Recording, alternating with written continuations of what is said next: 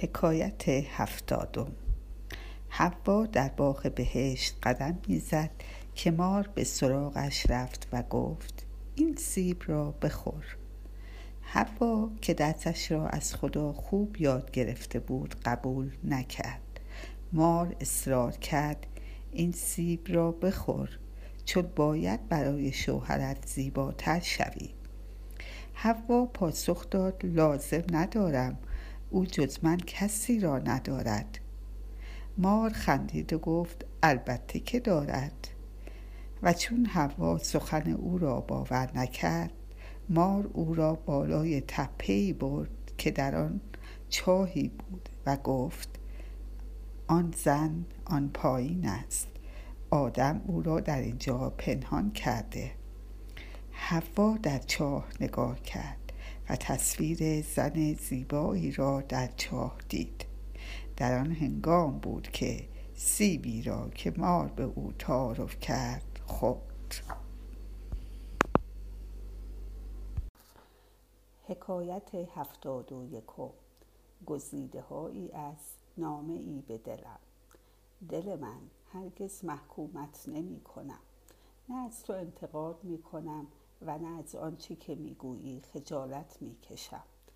می‌دانم که تو مثل فرزند محبوب خدا هستی و او در پرتو شکوه و محبت خود تو را حفظ می کند دل من من به تو ایمان دارم.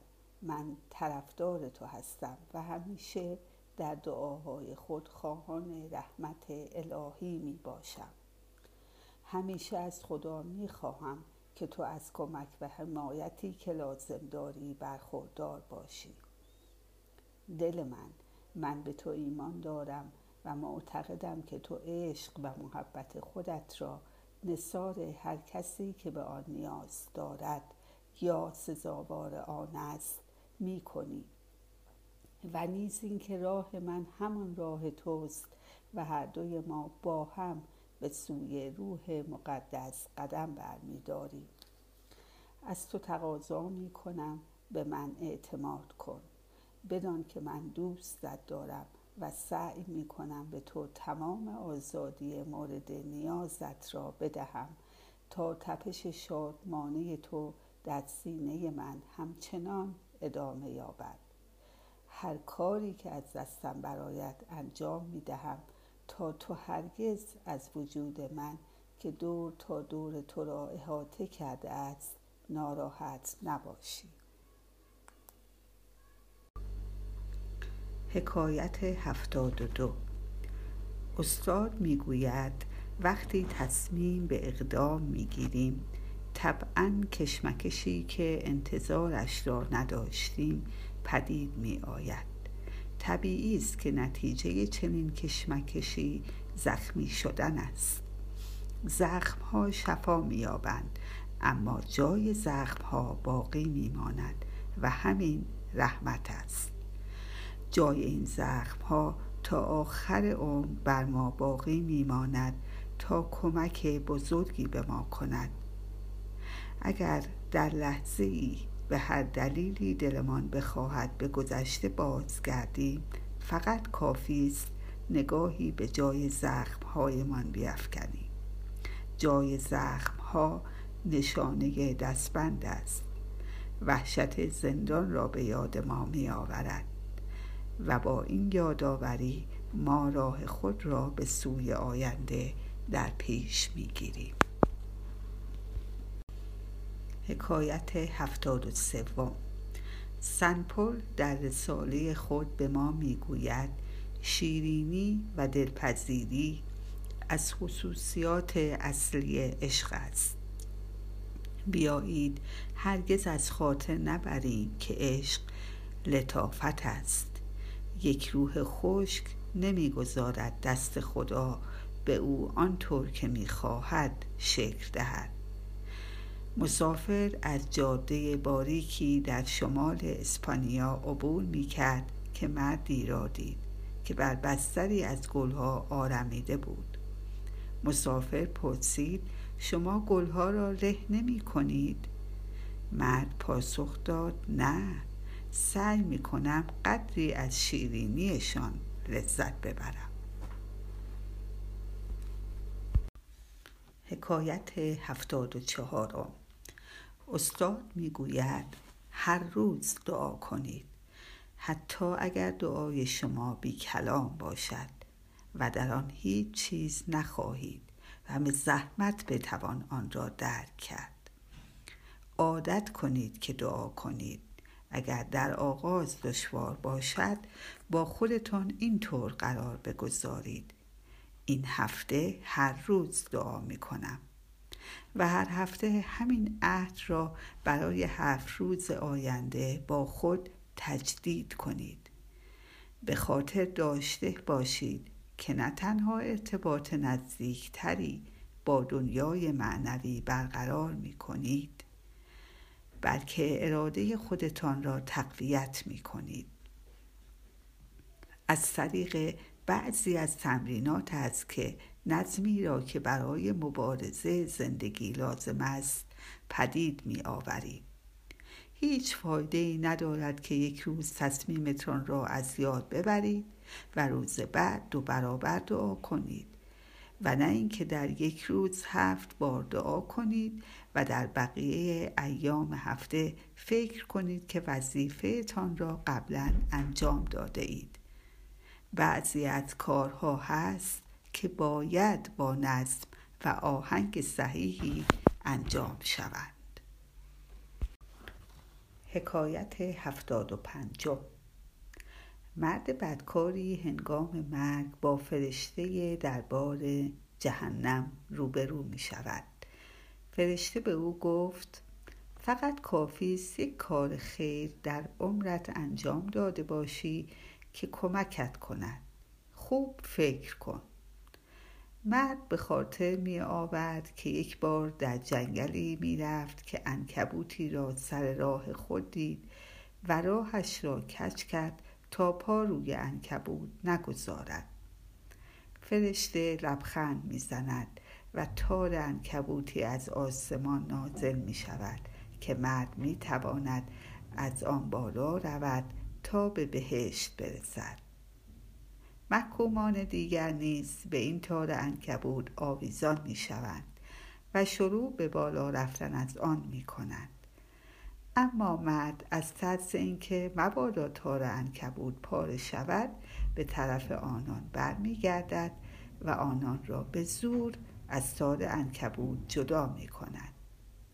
در همان لحظه تار انکبود پاره می شود و مرد دوباره به جهنم برمیگردد.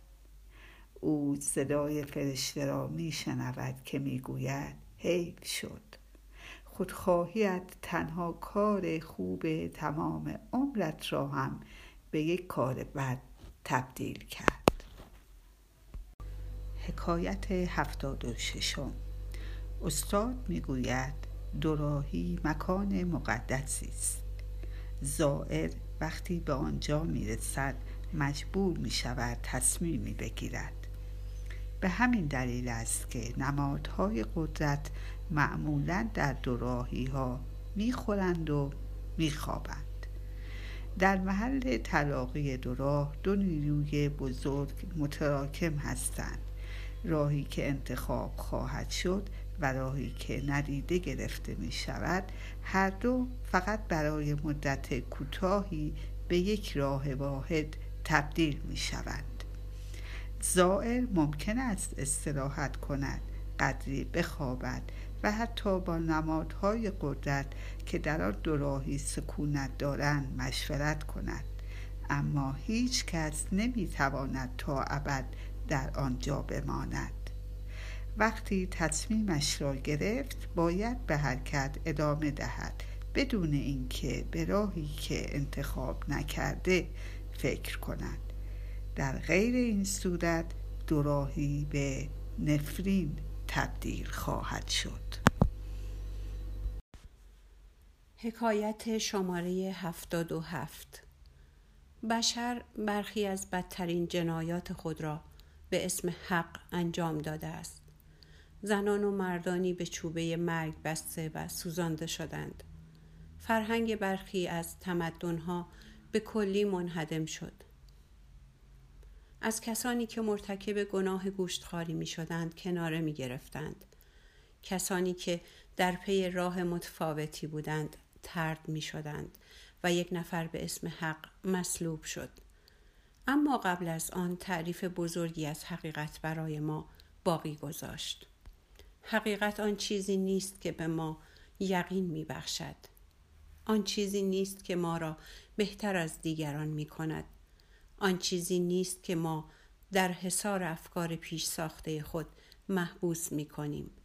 حقیقت آن چیزی است که ما را آزاد می سازد. او گفت با حقیقت آشنا شوید و حقیقت شما را آزاد می سازد.